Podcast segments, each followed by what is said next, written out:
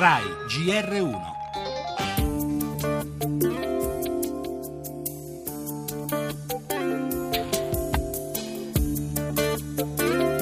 trova a circa 50 miglia da noi. 114, quello ci 81. È brutto, è brutto quando ti metti dentro il mare, che non sei sicuro quando arrivi in mezzo del mare e poi vivi o no. Può succedere qualunque cosa. Proprio sul filo della frontiera, il commissario ci fa fermare. Entrano qua, non escono più! Non escono più, non devono entrare, non devono entrare!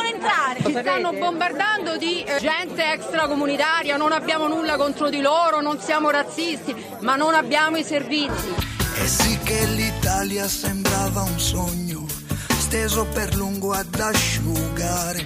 Non è mai successo come oggi una crisi di questo tipo, un proliferare eh, così devastante di conflitti ai quali non si trova soluzione. Mai ci sono stati così tanti eh, rifugiati e sfollati.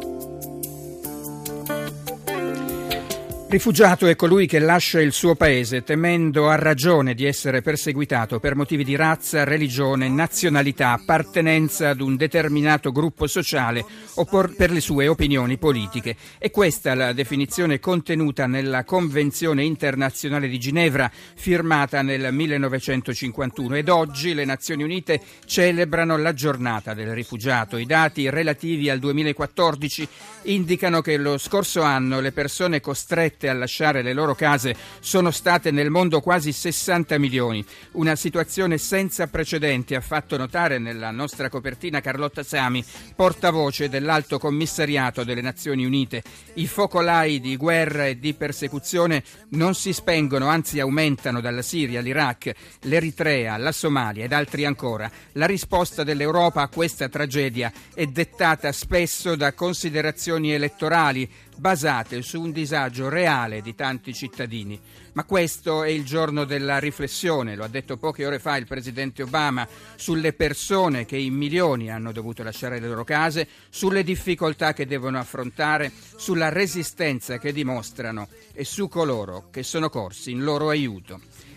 Nel nostro giornale poi gli aggiornamenti sulla tragedia di Charleston, commoventi le dichiarazioni dei familiari delle vittime disposti al perdono nei confronti del giovane di 21 anni che ha aperto il fuoco nella chiesa afroamericana. Torneremo a parlare della corsa contro il tempo di Atene. Tsipras sempre sicuro di salvare il paese dalla bancarotta, lunedì il decisivo vertice europeo.